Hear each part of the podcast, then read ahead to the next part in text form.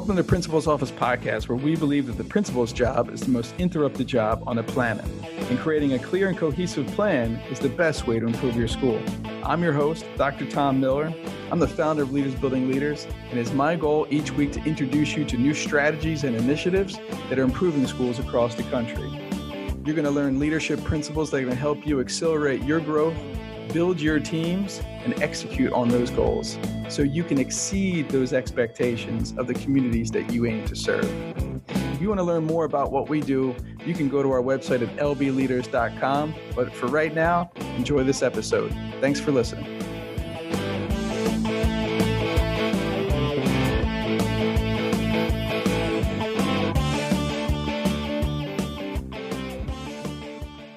Perfect. Okay, so let me let's I'm going to get out of the way here because we all came to learn from this next leader. Um, I've known Shannon Stein uh, for 10 years now, Shannon.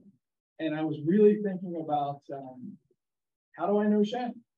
And I was in the Office of Charter Schools, and uh, there was this new leader, and I was the I was the consultant for the west side of the state. And I remember Shannon asking me a question about the School Boards Association. And I was like, I don't really know much about that. She goes, Well, you're supposed to be the governance guy. I don't know. I was told to reach out to you. So when I was in Wisconsin, like we were very engaged in school boards and driving the board. I'm like, I've been here for almost a year. I don't think anybody's really asked me a question about school board development, right? Unless they're like saying, I don't like my board, you know. Tell me more about that. And so I ended up by going to a board meeting at uh, Lake Norman uh, within the last or that next year. And what I saw was something unique. It was uh, it was not a conversation about um, marketing colors or toilet paper or anything. It was about strategy. How are we going to strategically be the best school in this area? Now, you may not know that corridor, but there's some significantly large public charter schools over there. Each of them over a thousand students, and they probably have a combined wait list of 20,000, but it's the same five or 6,000 families, right? And so these legends, again, going back to here, right? There are thousands of raceway drivers, thousands, hundreds of thousands probably, because there's a lot of people speeding on the road all the time. But one thing that makes a legend is they have the ability to get out of the pile. They get out of the people pile. And Lake Norman Charter, if you don't know much about it, it is way out of the pot. It is at the top of the mountain. And it's only really honestly because of everything rises and falls with leadership. And when you are an organizational leader and you can create a vision for what the top of that mountain looks like, uh, and then to leverage people, right? Leverage their resources and their talents over a 10 year span and take an organization that was pretty good to one that if you didn't see yesterday in niche, you know, dot com, Lake Norman was rated number one or two in seven or eight of these amazing categories. And it's not just about academics. If you go to their webpage, you see they have a beautiful facility.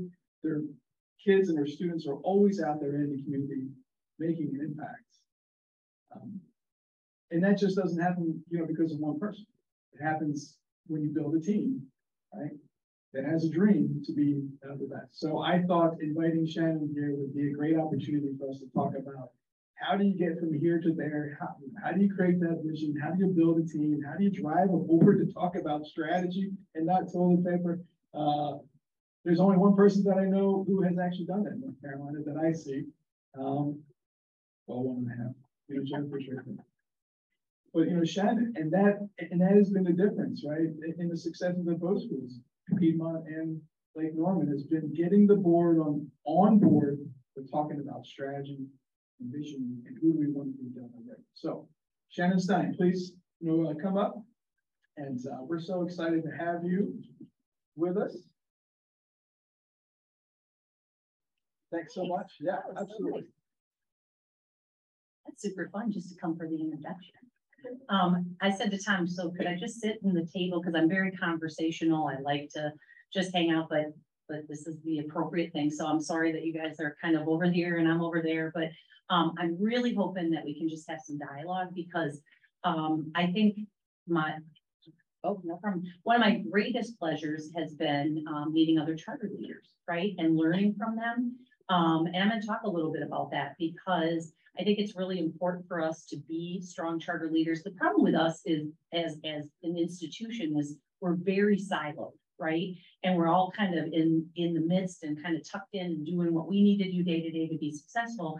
Um, and I think when Tom talks about this corridor of success, th there's a lot of those high performing charter leaders that we actually network with.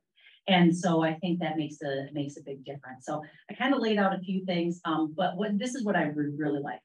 If I say something and you're like, what do you mean by that? Or can you expand on that? Or even if you have a good example, I think that's how we best learn. So I would prefer you just interrupt. There's not, it's not interrupting, it's just a dialogue. So I would prefer to do that. So um, if you can't tell, um, I am from the great state of Wisconsin. Um, you can really hear it and I could let it snap if I really wanted to, like, oh, sure, yeah, you betcha. Um, and I've, I've learned to tuck that away a little bit. When I first got to Charlotte, um, this will be funny for you, Jennifer, people would say, where are you from? And I would always tell them Gastonia. And they would look at me and they would just kind of, you know how like a dog, if it's confused, would kind of look at you and like, yeah. And then I just walk away like, and like, there, there's no way I'm from Gastonia. But anyway, um, so that was that was kind of my funny little joke is I'm like, yeah, we'll, we'll trick them that way. So I think one of the things that brings us together, and um, I think the reason people like to be charter leaders versus um, sometimes in larger LEAs is because we have a real passion around student learning, around our missions, around making deep impact on student learning. And that's really the, the core of, of where I'm at. And what's really different, so Tom said, talk a little bit about your leadership journey. Really strange thing about the state of Wisconsin. The state of Wisconsin has 428 school districts and they're all open enrollment. So they're all a charter system, the entire state you, if you are in town A and town B and you think your kid would benefit from programs in town B, you just sign up. There's not even a lottery. You literally just sign up for open enrollment and you get to go to town B. Um, and it's similar to charter, you're responsible for the transportation, but other than that, you have full access as long as they have availability. Otherwise it becomes a lottery. There's always availability. So that's never been a case. And so um, when I came to the state of North Carolina, there were a few charter schools in Wisconsin, but they weren't particularly necessary because everything was open enrollment. And what I loved about that was it's it's sort of this um, you know what we see in the open market. It we all picked areas that we were best in. And the school I came from before we were here had a great band, it had a great tech ed program, but it didn't have an orchestra. So if I had a kid who wanted to be an orchestra person, they went up to the, the town next to us, right? So, um, and that was just the accepted culture and education in Wisconsin. And so um, it just, to me, choice and competition and collaboration on that was just part of the fiber of, of who I was. And so then I came to North Carolina and um, signed up for a charter school. And honestly, I think if I would have known prior to getting here at the kind of politics that were behind charter schools that we weren't particularly well liked, I think it's gotten better and we're more. I was still when I came, that was in 2010, and we were still under the 100 cap, right?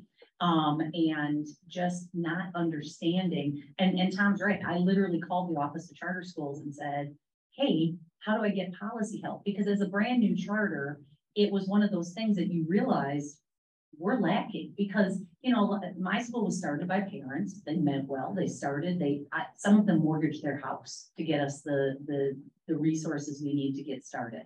Um they did sorry they put a second you know they basically had a lien on their home.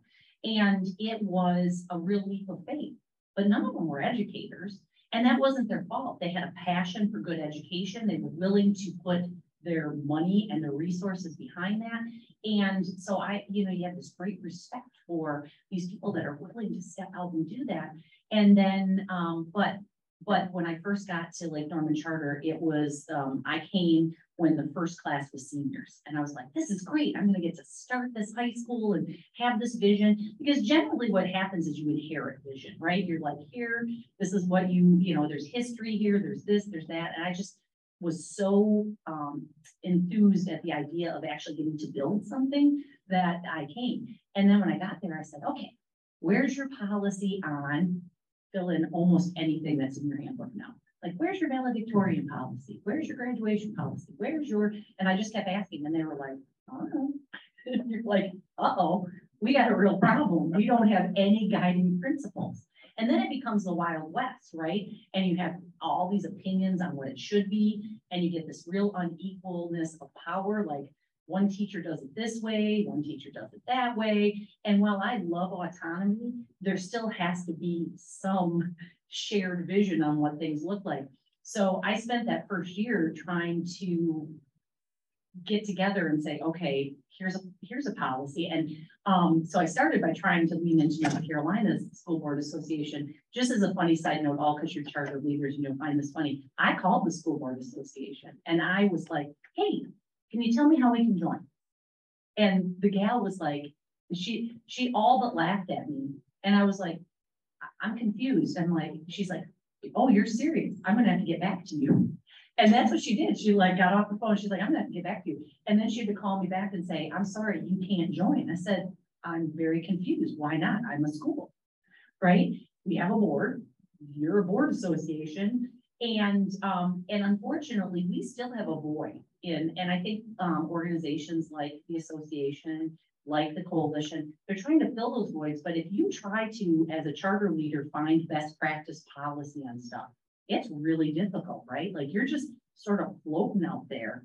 And um, so I had to lean into other resources, but that was my first taste of, well, what do you mean they don't like us? I, I just couldn't understand that. I thought we were all educating ki kids and all boats, you know, kind of rose and fall together. And that was clearly not the issue.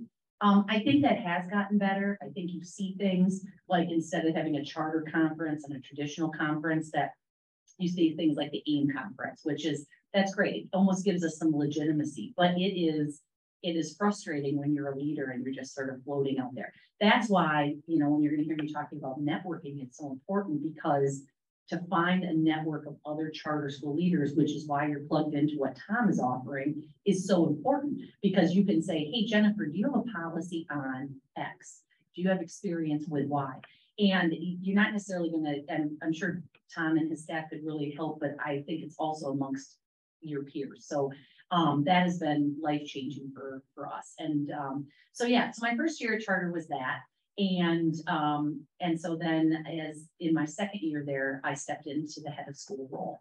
Um, and so for the last 12 years, that's that's what I, I've been doing. And um, it was, um, I was very fortunate um, in that when I first got there, the board president um, who stepped into that role said to me, our board's a mess. Our board's a mess. We're having board meetings that are four hours long. Um, we are talking about things that we shouldn't be involved in. And so I got very fortunate in that I stepped into somebody who wanted to lead a change.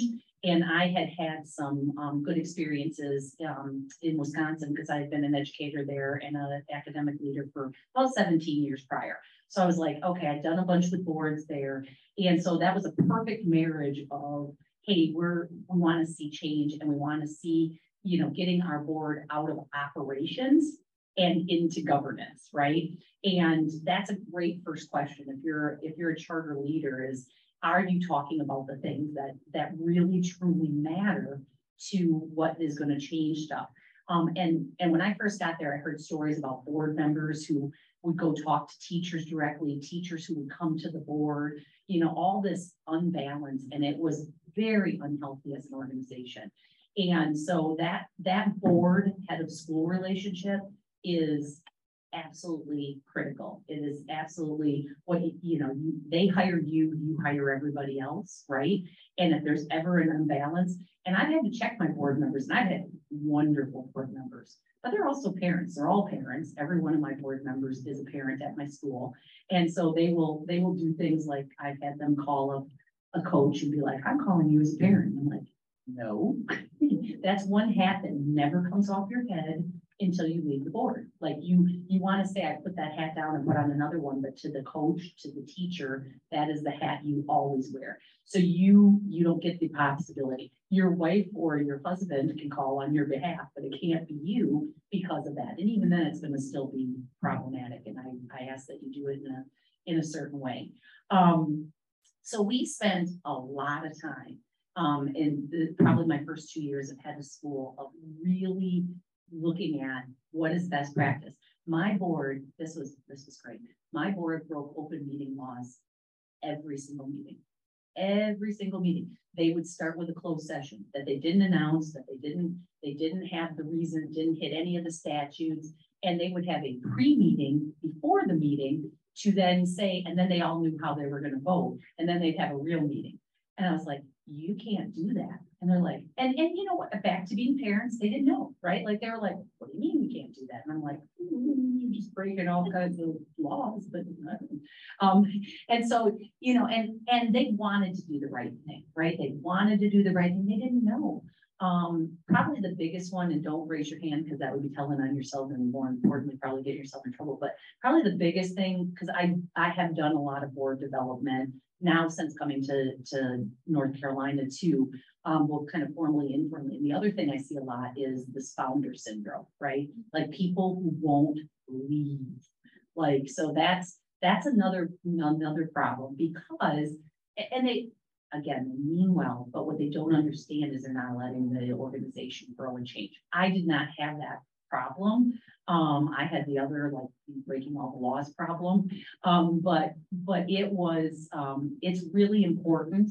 And I would, you know, and I'm sure that's something you guys as a, as a leaders group will continue to talk about is how do you make sure that your board is in a healthy culture of governance? Because if that, that's kind of the top, right? Like you'd like to think, you know, that I'm the top, but I'm not. If the board doesn't enable me to do that, or they're undermining the operational things that you have to do, you're, you're in big trouble. And so, um, that's the first place I would tell any school leader is to really, um, take a look at that and some of the things that we have in place. And you can kind of weigh and say, okay, do we have these in place? We have a board expectation policy. It talks about how many meetings they'll make. It talks about the trainings they'll go through. It talks about their philanthropic giving to the school. It talks about, um, you know, basically conflict of interest. It lays out everything that helps them to be, this is our board expectation policy. And so that's a guiding document for them that they, they clearly can look at and, and understand, this is what is expected of me as a board member. Um, we have a very strong onboarding process because that's one of the problems that I have is I have a nine member board. They're on um, three-year terms, they can renew, but we're basically losing three board members every year. So literally a third of your board, you're losing culture every time. And I will say this is still something that I struggle with is um, the institutional knowledge because, and I'll give you just an example that I'm going through. We made a case several years ago about um, my school is, has 2,200, uh, 2,210 for students. We're hoping to add an elementary, um, so we'll be another 375 students. And, but there's a vision for that, right? And we had laid out that whole vision a couple years before COVID. And then COVID and everything else, you know, everything stopped in COVID, correct? And so, um, then I had board roll up and I was like, oh, shoot. I have half my board that doesn't understand why we're about to purchase land for an elementary. Or, you know, they have to vote on spending literally, you know, almost two million dollars and they don't understand what, what the vision for that is. And that's not fair to them. And so I, that's one of the things that I've kind of put on my, my to-do bucket of, I can't trust that they're just gonna pick up on periphery, that if you really want a strong board, how you onboard them and get them up to speed about what the culture of the board is. Um, how do you deal with open comments? How do you deal if there's a hearing? How, how do we set what the vision is? Because that'd be a terrible for me as a leader, if they've set the strategic vision, but then all of a sudden it waffles because you have new members and they're like, well, we're not that passionate about that anymore, right? So, um, we have to talk to them about what the process is. Um, my board also does a self-evaluation every year, which is super fun to watch them evaluate themselves, right? And we have designed it in certain areas of, and we found out through that self-evaluation that some of our board members really felt like they were not in the know. Um, and, you know, you think that they are, and they're sitting there and you're like, being complacent and quiet doesn't mean you actually understand it, right? And so they're like, we don't, you know, we just don't understand why some of these things are happening. We're not gonna cause waves. And I'm like, well, that's terrible, like, you know, and, and some of that had to do with my um, board chair and vice chair coming into a process of like, okay, they define their roles better. The vice chair will make sure that when important things are done, these things happen. The the chair will do these. So then defining those roles, and you think that, that because, you know, people know what a chair, vice chair, treasurer, and secretary is, that they know what that is. They really don't, and you really have to help them with that. And, um, moving through how to best, um, support them so that they can support you, right? Because I'm gonna take things to them and trust. And they have to be able to do that. So, um, how do we set vision at LNC? So as, as Tom said, um, and it, it's really interesting because I, I'm gonna mention these because I think as leaders, your board wants to hear that, community wants to hear that. And it's not the things crazy enough. I mean, it's important to me, but it's not as important as you might think some of the other things that I'll talk about. So, um, we're a US World News and Report recognized school. We've gotten a gold rating from them the last seven years. Um, we're one of the few schools in the state that got an A this year, which was not easy to do in the pandemic, right? Um, and some of our, my very trusted, high performing peers struggled with that because there was a lot going on during that time period.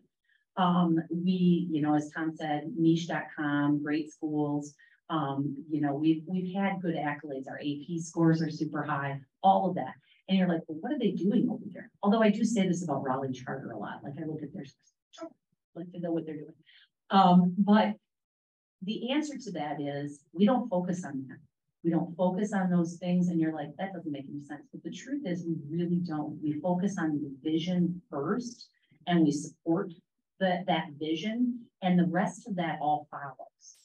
So it's, it's not trying, you know, and I, not to pick on some of our local school districts, but I know they try to teach to the test, right? You know, here's the EOC and EOG, and we're gonna spend the whole last month of school doing EO, EOC and EOG prep. It doesn't work. And it's not what your kids need, because it- that's, we want them to be critical thinkers. We want them to be good leaders. We want them to be servants in their community. And if those things fall into place and they're done properly, then, then the rest follows. And, um, and that there's not well, and then I would say the other thing is, we allow, we hire really good people and we get the heck out of their way, right? So, you know, I, if you think about, um, I, probably most of you were teachers or were educators, not everybody in the charter school space was, but I taught very differently. So I taught in a large suburban high school. There were two other biology teachers I taught. We strictly taught biology because that's how big we were. And I taught very differently than my colleagues. And that's okay, right? As long as you're hitting the same standards, there's, you know, as my grandpa used to say, more than one way to skin a cat, right? Um, but you just have to get out of people's way and give them the support needed so that they can have the tools and collaboration and do things that, that are, are gonna systematically allow them to, to do best practice together. So we really do try to do that with our, with our teachers. Um, so as a school, our mission is we learn, lead, and serve. And I was telling Peter a little bit about this. When I first got to charter, it was L, big L for learn, and lead and serve were like maybe the little asterisks, like, like it really, I was like, well, how are we different than any other school when it comes to leadership? And the true answer, I mean, I heard a lot of different skirting around, but the true answer was we weren't. We were just like the schools up and down. I mean, no different. And, and that's okay if that's not your mission. If that's literally your mission and you're not living it, that's a problem. Same with service. So, um, and that took years, you guys, for me to be able to work with my staff to get a legitimate leadership program where it's measurable, where there's outcomes, where every kid understands that you're not the captain of the football team, but to lead, you have to lead yourself first and you find your passions and then there's a great outcome. That took years of, of trying to get there. Same with service. Every kid now has to have um, a certain amount of service hours for their diploma at Lake Norman Charter. So now I can really say, how do you live your mission? I can tell you very easily. Um, and if you looked it up on our website, it'd be very quick and you'd be like, oh, okay, we really do lead your mission. And we were still being very successful because people didn't care. They just wanted a good learning experience. And so we had to explain to our parents, no, we really do have a mission. And each of you have a mission, right? So that's always a fun question is like, are you really living your mission? And when you say that, compare yourself then to the traditional schools next to you, right? Would you, would you agree that you're actually living your mission to its full authenticity? So that was our first thing was that. Um, then we went through, um, strategic, uh, planning and we do that annually. Um, we get data from our students, you know, we say we have all our stakeholders, right? We have our admin, we have our teachers, we have our parents, we have our students and we have our board. And we get state, we get feedback from all of those stakeholder groups um, to help us to set our vision.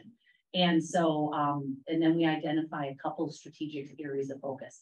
Currently, um, we focus on uh, what we call IDEA, which is um, inclusion, diversity, equity, and access.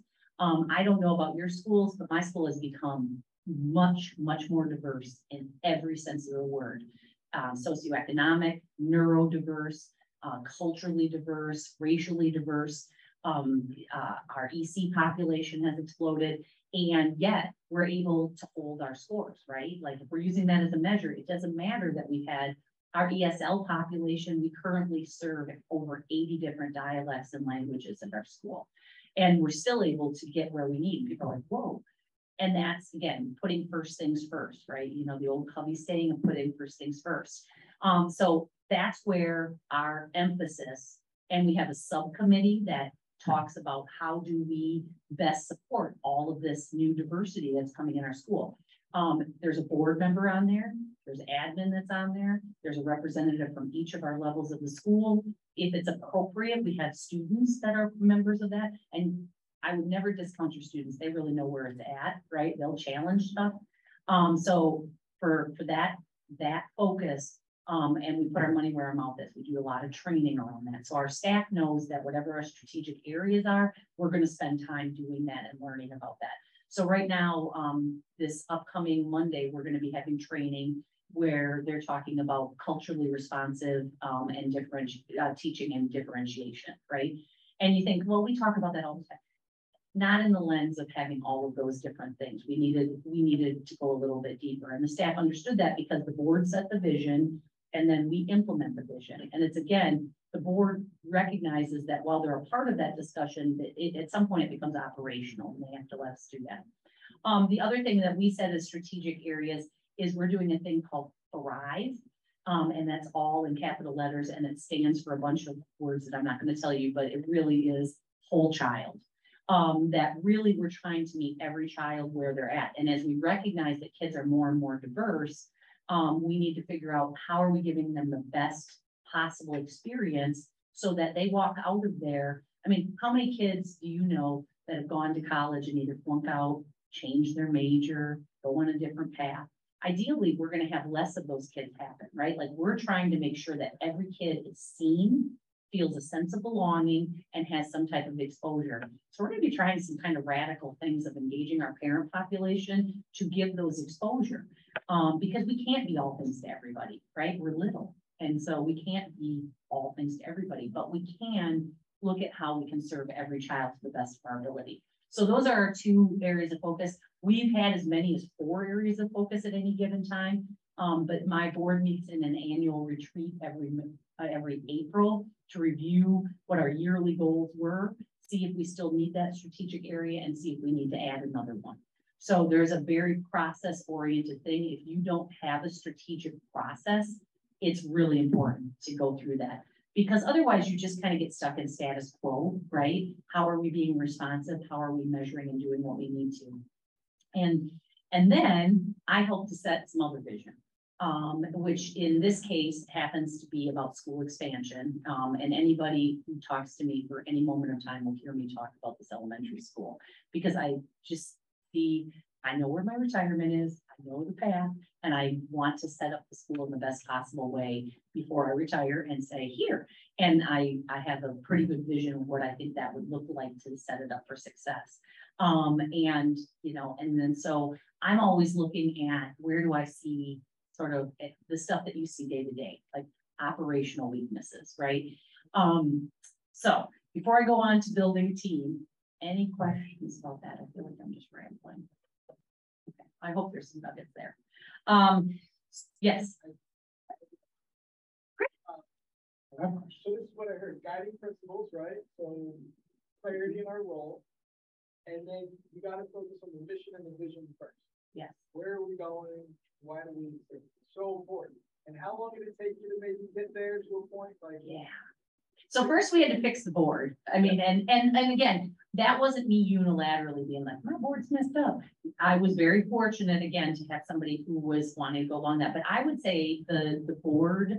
Um, getting them strong and getting them into that, that right headspace and best practices probably took a good two to three years. Of building and pouring into them. And at that same time is when we started the strategic planning process, because that's part of what they do right? They're over finances, they're over setting that vision, and they're over supervising me, right? So um, it took about three years to get a good process in place.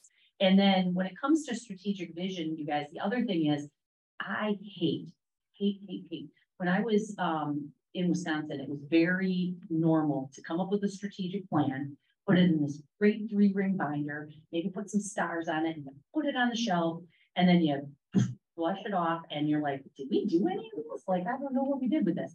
And so um, I was determined and through meeting some really good other people, um, Tom, I work with another consultant by the name of Brian Boone, and um, again, board um, willingness to take that. A strategic plan is something that's lived day in and day out. My, I have, as I told you, I have members of my staff at every level and they report out in every faculty meeting. It, it never dies. The, this, the, the teachers are never surprised at what we're doing in those committees, what we're working, because that's the other thing. You ever had teachers feel like things are being done to them?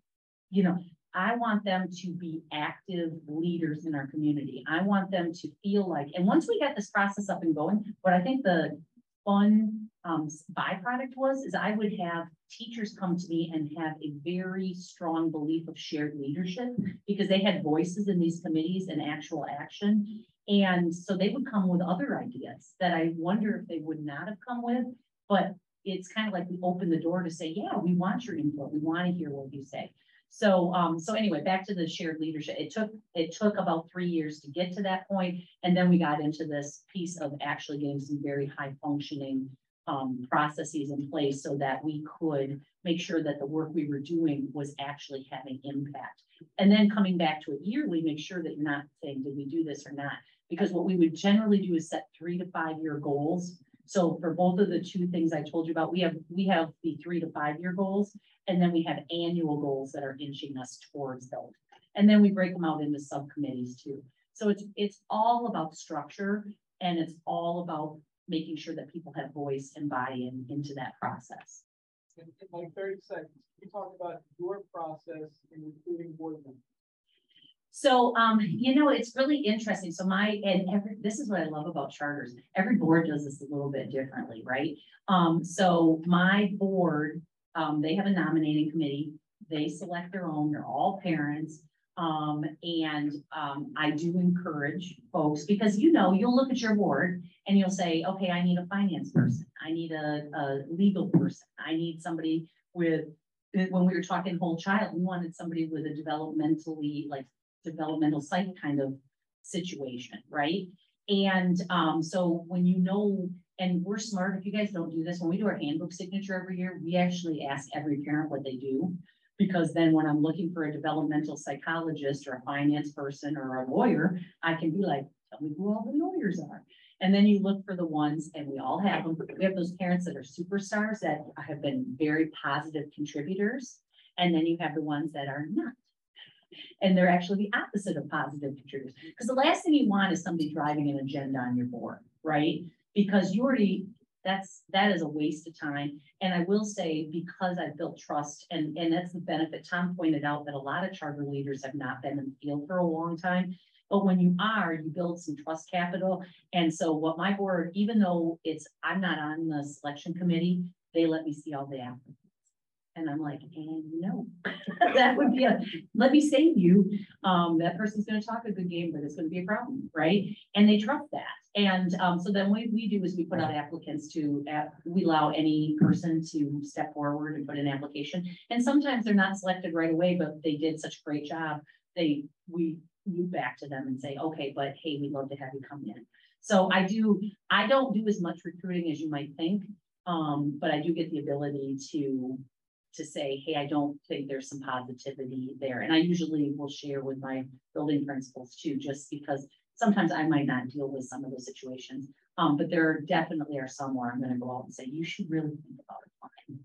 And it makes all the difference when you can have that positive contributor. Okay, any others?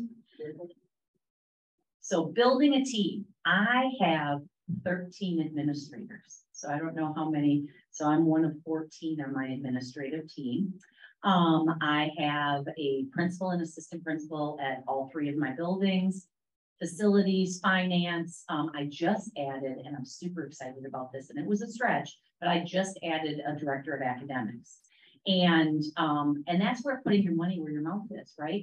Is if we're gonna talk about whole child and you're gonna talk about, um, equity issues, how do I know? One of the things I suspect, and I, I now pretty much have the data, is not all of our students are accessing upper level curriculum the way others are. We were finding a deficit in certain populations of our students, and we're like, that makes no sense. I mean, they're having the same foundational experience, and then they hit a spot where we accelerate math or APs are available. So, I mean, it stands to reason twenty-five percent of your population is X, and then about twenty-five of your population should be in some of these classes, right? And that we weren't seeing it. And so, um, I have, uh, MTSS has been a bugger, right? If you're gonna do it with Fidelity. Um, so she's in charge of that, but she's really more in charge of really looking at how are we differentiating? How are we giving, um, you know, common planning time, common assessment? What support do the, to the students, um, or the teachers need to be able to differentiate within the classroom? So, um, that was, that was a new, a new part, but thirteen people, I, I found that I've had to spend a lot of time building them as a team. And I'll tell you guys, one of my biggest failings in the last thirteen years is I had one of my leaders who is a pretty capable person. Um, but at some point I didn't recognize how they needed to be um, valued in the organization and it went sideways. And, and that it became a conflict for about a year. And to the point where I actually almost thought about leaving the organization. Like, I'm like, this is just not worth doing. And it really, it, it took some pulling up again, as my grandma say, I had to pull my pantyhose way up on that one to stay. Cause um, it was just, I, I'm like, I can lead somewhere else. I don't want to deal with this conflict. It's not fun. And as I reflect back on that, that person behaved poorly, but more importantly, I don't think I saw where they were at. And so, um, you know, as we've expanded um, my leadership team, one of the things I look for is I want a diverse leadership team. And when I say diverse, again, every sense of the word. Uh, if you have everybody who is, and, and Tom, Tom came at one point and did a, a assessment for us. He did the DISC assessment and like eight, at that time, I think we had 10 administrators and like seven of 10 or eight of 10 all were big Ds. We're all like, you know, what do you do with that? And the problem with that is, is that you get into groupthink right? Is that I'm like, I think we should do this. And they're like, yeah, and they're, you know, and and there's like three other people that are like, you know, do you really right? And and so you don't think about neurodiversity when you're hiring people, right? You may be thinking about other diversity, you know, do I, you know, men and women and different backgrounds and different cultural and you know, racial makeup that makes up your student body. But you got to think about that neurodiversity too. And that's another thing I feel like was a growth area for me was I make sure that when we're in meetings, when there are thirteen people, there's a couple people that are always the loudest in the room. They're always the loudest, and there's some that have really great ideas. And you have to literally be like, so, Emily, what do you think? And like, oh, this is what I think. But if you don't make space for that, then it doesn't happen. And so it was really intentional when I was looking to hire people. One, you want to spread this big net. Two, you got to convince them to come to a charter school. And three, then you need to make sure that how do they fit with the team, but still bring something a little bit different. So um, I've been very fortunate. And then I do a ton of team building.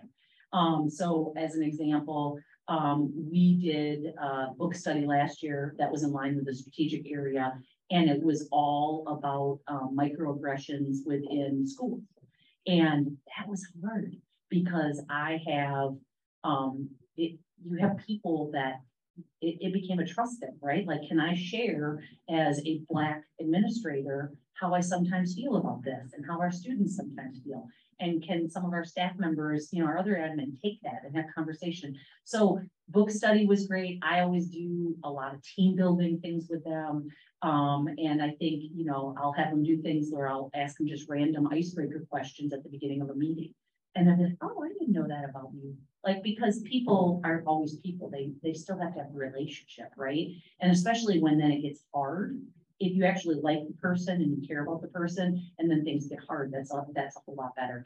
Um, and then they leave better. So currently our book study is, we, we still have, um, some folks that are very similarly focused.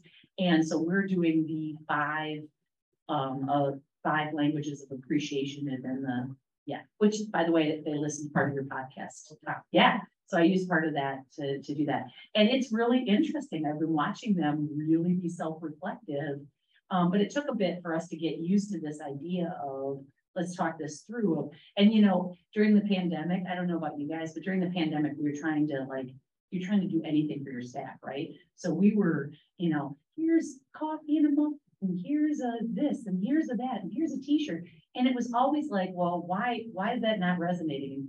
Tom's podcast to tell you real quick, because very few people in the teaching profession, that's not their love language. So it, you know, it would be, you keep giving them things and you're, and I just kept getting ticked off, like I'm spending all this money and effort to do this. And they're not enjoying it, like what the heck? And it was because it was something else. And um, it's really fun, um, not to pick on the guys in the room, but I, I keep trying to talk to them about how important personalized notes are. And and literally to the point of I'm like, here's some tags that you're gonna, you know, write out and it's gotta be personal. It can't be like, welcome back. It's gotta be like, oh, I'm so happy because you bring this to our team, right? But that's the growth experience for all of us. And it, that's what's cool about building a strong team. And they've been very open to having that conversation because they really, we do have a shared vision.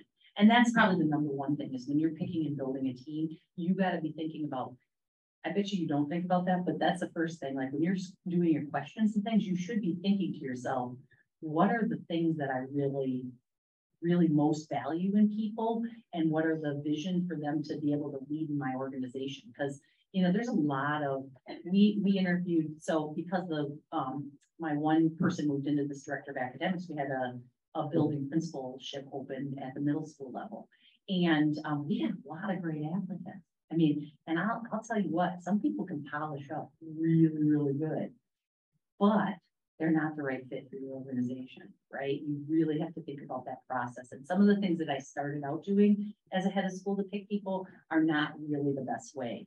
Um, so, you know, if you ever want to, if you ever have an opening and want to talk about some of the things that we figured out, um, that was, it was good. It was good to, to really think about how is the interview process. And I'll tell you, my interview process, same thing, if you value stakeholders, you bring in stakeholders to, I had a student, I had parents, I had teachers, I had other administrators. You, you had complete buy-in because you can't say that you value that and then not let them. So how are we doing on time, Tom?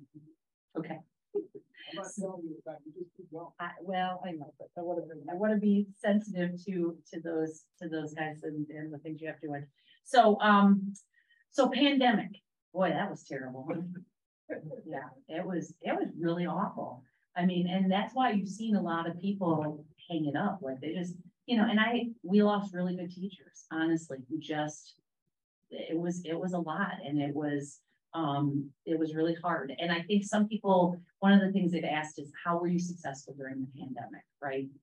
So I'll tell you, one of the things was, from a strategic area, we had set up really good processes around how to best deliver online instruction prior to the pandemic.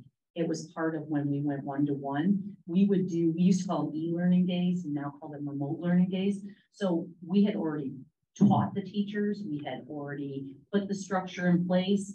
We had a, a, um, a learning management system that they were comfortable in. And so when it came time to flip for the pandemic, I think we were in a much better place than some of the other schools. So that gets back to why is strategic planning so important? Had we not had that, I don't, I don't know, because it was still hard enough. I mean, we were still trying to figure out, and every school did it different. I'm like, Do they have to do so many days of direct instruction? Do the cameras have to be on? Does it, you know, how are you assessing kids? Like all of that.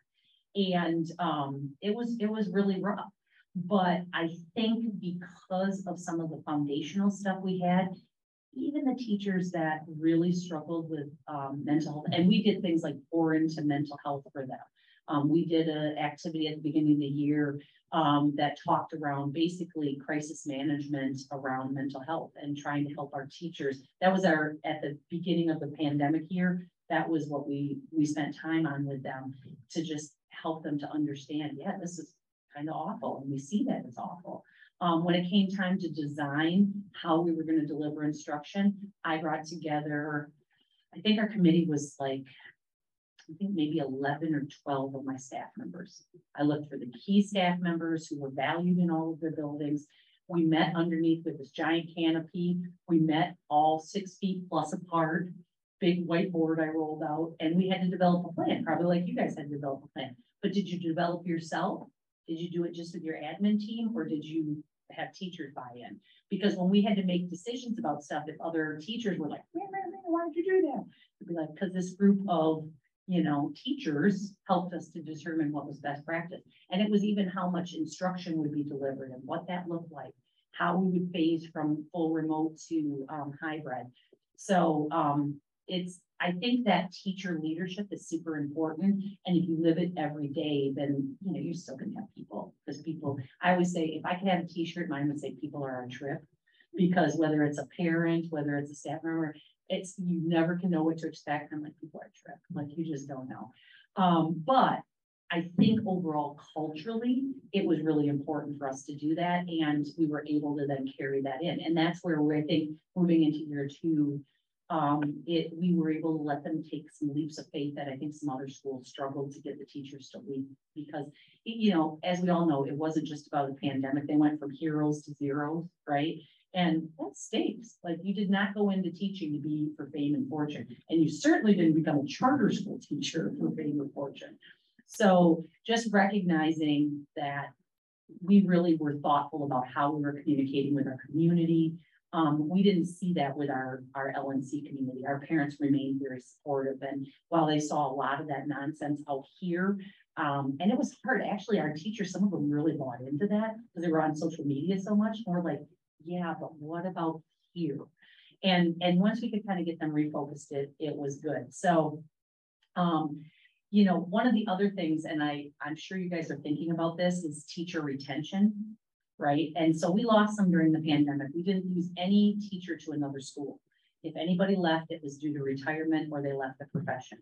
And um, and I hated it because there were some really good ones that that left, but we didn't lose them to any schools. Um, but we still lost them. And you know, there's teacher shortage, right? Um, and so we've been spending, you know, when I talked about some of the other vision things we've been spending time on, one of the things we've been spending a lot of time on is teacher retention what can we do at different levels? Basically, what I say to them is being a teacher is really hard, but I want you to not want to go anywhere else but right here to teach. So what can we do? And um, we look at every possible thing we think we can do. But one of the things that I started this year that has paid off in spades um, is a school leadership team. And you're going to say to yourself, oh, we have one of those. This is all teachers. 100%. I got three representatives from each of my three buildings. And my whole thing was you bring any concerns you have. What's going on culturally? What can we do? And you know what? It was hard to like that first meeting was hard to hear because I, yeah, it's just hard because they were honest. We said, okay, um, I have a staff member who does deliberative dialogue, and so she worked, she facilitated for that and basically walked us through a process. And I found out we had some issues. We had consistency issues between our three buildings. We had communication issues. And um, so we had to really, it's hard to look in the mirror. Like that was, that was a big move. I didn't want to look at it. Um, and, and, and, and then I had to be the one that delivered, and then I was the admin rep because I was kind of the most, you know, most of the stuff was at the building level and I'm responsible for the whole thing, but it was okay. So, but I had to take it back to my principals. I was like, well, they say you're not being consistent and blah, blah, blah. This is what's happening. Um, and, and they were good. They really took it and they were able to take it and we were able to do some things. But one of the things that was great about that is not only did they name the problem, but guess what I did? We said to the nine teachers, okay, what's the solution? What, what do you want to see to make that better? And we came up with some things and I was like, we can do those things. And so, um, we're, that started in last spring. I feel like we kind of hit the low hanging fruit. We're gonna be digging in a little bit more, but I really wanted to think about like, what, what things could we be doing for you? And I'm, I've challenged them. I'm like, go talk to every other teacher you can find out there and see what they're doing at their school where you're like, oh, at Corby and they're doing this. I think it's great. Cool. Let's find out what's happening and see if we can bring it here because obviously you want to keep your best teachers. So, um, so that it, it's a, you gotta have some tough skin, but if you're willing to do it, it's been really good and it became a very solution oriented situation. And I think it really will in the end pay off for us to be able to, to do something. And you know what's kind of funny? They ended up policing their own a little bit, which was, so there were some things that, this is gonna sound crazy, but all because you're teacher leaders, you'll understand this. Our PTO runs our lunch program. And if kids are gone or absent or forget to pick up their lunch, it goes into the, into the staff rooms. Well, every teacher who had, say, fourth or fifth hour prep, depending on what building, got first dibs on the lunches. And the rest of the teachers were tipped. And did I know that was a problem? No, I didn't know that was, I'm like, really? Bad pizza and some bad Chinese, but all right, like, you know, and it was, it was a problem. And you know what? We said, okay, what's the solution? They're like, they shouldn't be able to pick up do it after school and they can have it for their lunch tomorrow. And we're like, okay, so we put big old pink signs that said, don't touch this you know, refrigerator until after three P M. Problem solved, which sounds like a silly thing, but it was actually super bothersome to, and it came up in all three buildings. I'm like, this is a thing, right? And that's the thing I think when you're, like, I feel like I function up here a lot and it's so, you forget that those are the, and it's like death by a thousand cuts. Like that's the one thing they're like, the lunch, you know? So we really tried to, that's just an example, but there were a bunch of those examples of little things of like, we just don't feel like some things are clear. So they wanted to do, uh, basically, you know, on your, in your car, you have a big owner's manual and then there's a quick start guide. They wanted a quick start guide for our handbook for the most important stuff because they felt like there was inconsistencies.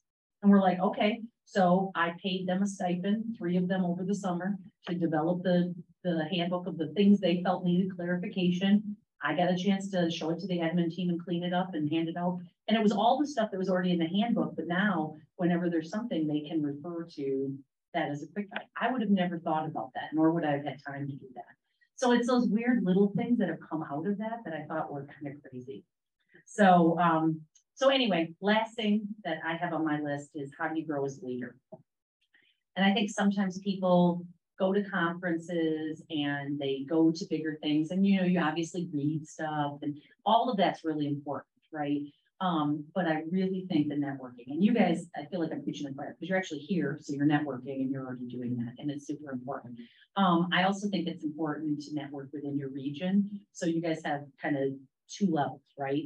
Um, you have this larger group that you're currently in, but then to, to build a, a leader group that's sort of within you, because you really, it is very helpful. I, I can't tell you how many times my small leadership group has said, hey, did you see we have to turn in that report by Friday? And I'm like, you know, that's really helped. So I think if, and it's hard because if you're geographically isolated, that means a little bit harder. But I think now one of the good things that came out of pandemic is you can network in a whole different way.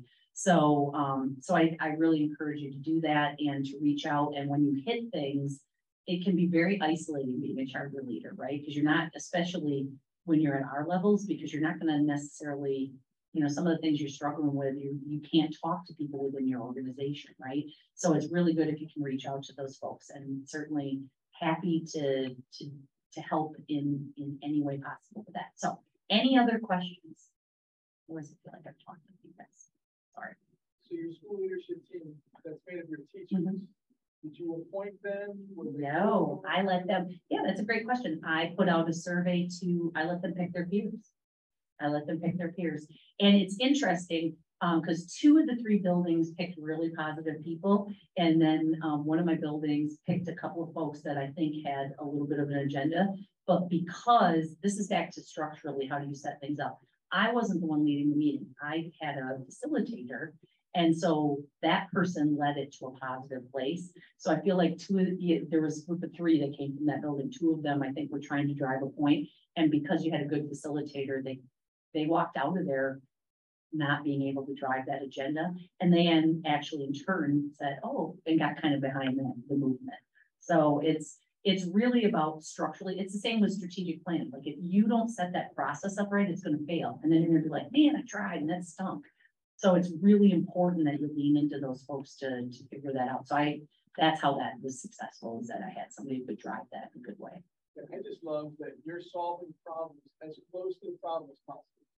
Yeah. Right, you did that from a board level, you did it from your own leadership admin level, then you went down, so okay, you guys gotta kind of solve this, you, you know, and let's, let's. Cause I just, I wrote down hung, hungry, humble, smart, so if anybody's read the ideal team player, that's what's showing these things. And I just think about how humble you had to be, one, to like, and, and your admin team had to, how did you make it safe? To be like, hey, we're gonna take a beating here and we're gonna complain, but then we gotta root out, well, what's the honesty here? We gotta, so where did that, where did that come from? Yeah, ego, ego is tough. And honestly, sometimes good leaders, we, we sort of have big egos, right? Because, you know, you're, you're having to lead and be in front of big groups and you have to be able to stand your own. Um, I really think some of, so we had done that process first in a smaller group. And then I think that made it right then to have the opportunity. I also had data.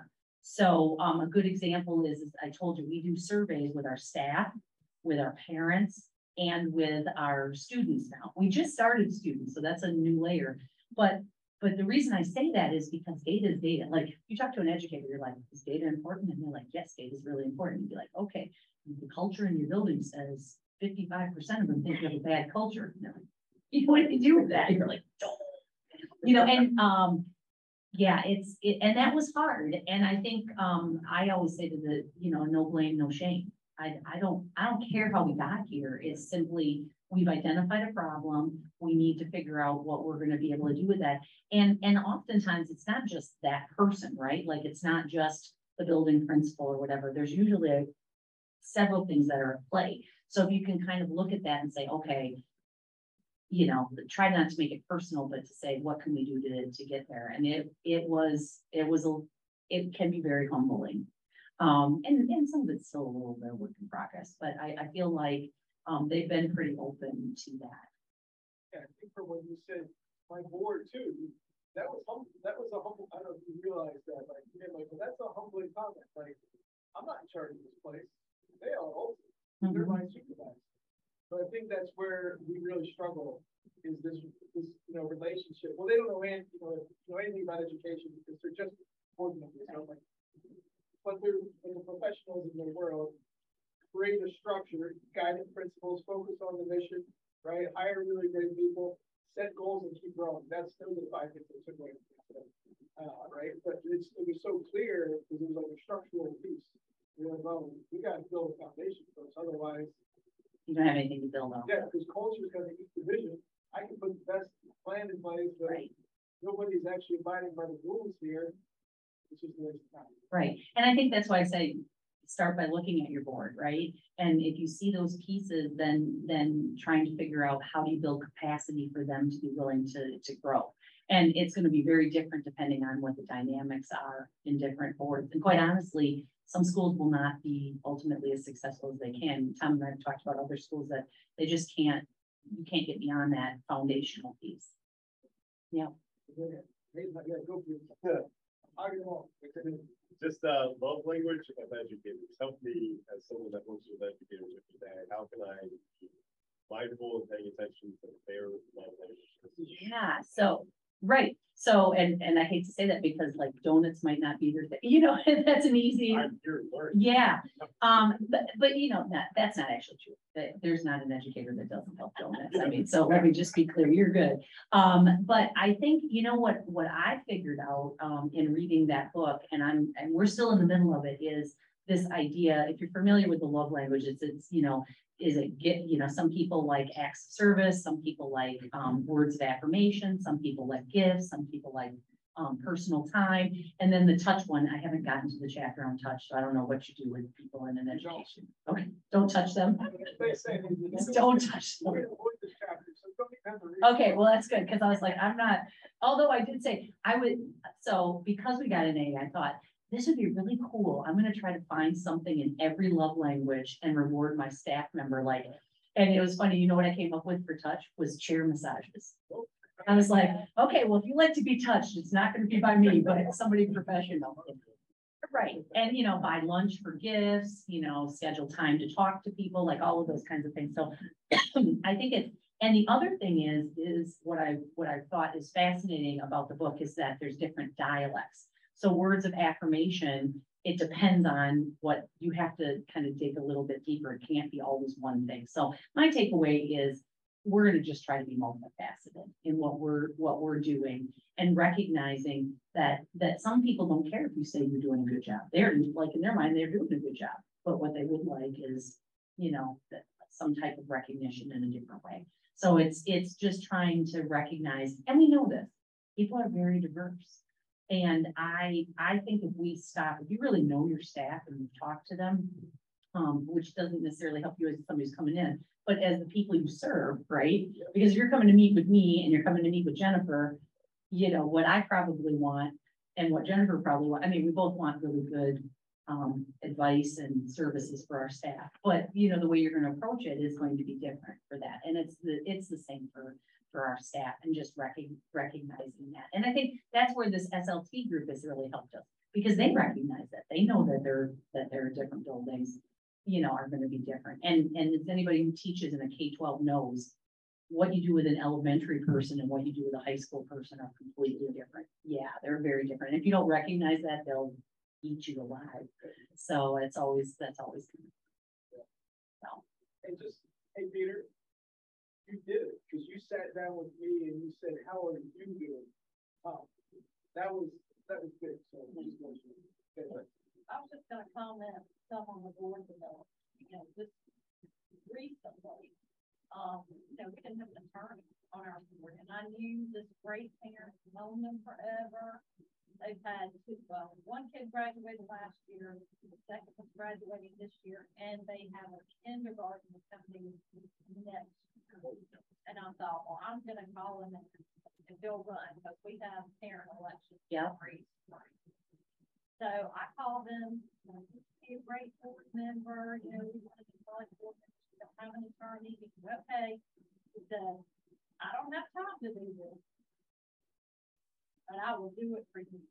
ah, And the so he relationship. ran- He ran and he won, and after the, uh, election was over, he came to the next board meeting, he said, just remember, I did this for you, he said, I remember when I saw you at the ballroom, and I told you my wife was pregnant.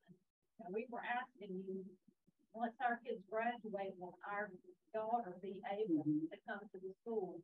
And you said, I'll, I'm pretty sure it's a yes, but I'll call you in the morning with the details. And he said, you called me first thing the next morning, he said, I will never. That's awesome. Yeah, and you know, the, something like that, so it's funny, because my attorney also is, it was one of the ones that I actually did recruit, same sort of thing. Mergers and acquisitions, super busy, but has been a great voice of reason in a couple of things. You know, like, I don't need you to be the most active board member, but I need your expertise. And so, and he too, very strangely, has a college graduate all the way down to an elementary student, so that's kind of, But I did notice, you know, this past year, we had the most parents ever run for those school board seats. I mean, it was crazy. I think I had six for middle school was that because they're excited to be a part of it, Jennifer? Is that because, because of all the content. ah, yeah, See, there were a couple that were really good, and then there were others, and I was like, oh my gosh, I hope they don't win. Like, you know, we took the meet, you know, the first twelve were awesome, recorded it, yep. sent it out to all the parents. That then did a Google Doc the next day, and the great people won. Yeah, And then we identify some others that we think would be good on the committee. And- actually worked out. That's a really good suggestion to you guys, is that if you identify people, when you do strategic planning and you have committees, it's a great way to plug them in and actually see how they're going to help. So I didn't think about that, but that's a really good suggestion And that's actually in our bylaw, that it is mm-hmm. for part. to do that ahead of time. time. Fantastic. Good, good suggestion. What are you reading now besides, uh, the love languages? Um, that's pretty much what I'm reading. That's pretty much what I'm reading now, because I do actually like to recreationally read too. So I'm, I like, so I do one of each at any given point. So that's what I'm in the middle of. Anybody else have a question for Shannon? It's an honor to spend time with you guys. If there's ever anything, questions, or, you know, you just want some, bounce something off, please do. Yeah, stay up there. Thanks. Thank, can we give a Yeah. a round of applause for Shannon? And I would be doing the rest of it. So there was one more thing that I didn't mention earlier. So the other way, when Shannon told me she was from Wisconsin, I'm a Bears fan. She's a Packers fan. And if you know anything about the Packers, they are champions and they were, they had the best coach of all time, which is with the Super Bowl trophies named after Vince. Uh, he was a scientist when it came to football. And I was thinking scientists when it comes to charter school, their strategy. So thank you so much, Shannon. And one day Aaron Rodgers will finally retire and maybe the Bears will be able to win, win one of these seasons. Uh, and, and hopefully you'll say, hey, congratulations, Tom, you finally got one out of, out of all these decades. But we- Hey, thanks for listening to our podcast, everybody. I just want to take another 30 seconds of your time. You may not know, but I just wrote a book, and I want to give it to you because you're one of our loyal listeners. Uh, this book is the 10 indicators of high performing charter schools. And this book is based upon my almost 20 years now of charter school leadership experience and school leadership experience and research. And it's got great best practices and resources that I've learned from the best school leaders across the globe. And I want to put it in your hands. So here's all you need to do go to our website at lbleaders.com, lbleaders.com. And at the very top, you're going to see a green bar. Go ahead and click on that bar, and you can just put your email address in there, and the book will be in your hands in a matter of seconds. Now, once you get the book, there's an assessment. We have created this assessment for you, for you to take a look at your school, because remember, the leader's first job is to identify the current reality. So, this is going to be a great assessment for you to take based upon the 10 indicators, and then you'll immediately get a response. You'll get your score, and you'll get um, an opportunity for you to, to put your score on a great visual so you can sit with your team and talk about, hey, where, where do we need to improve? Okay. So all those things are free to you because of you being a member of our uh, principal office podcast. So go to the website lbleaders.com, click on the link to get your copy of our latest book. Thanks everybody. Have a great day.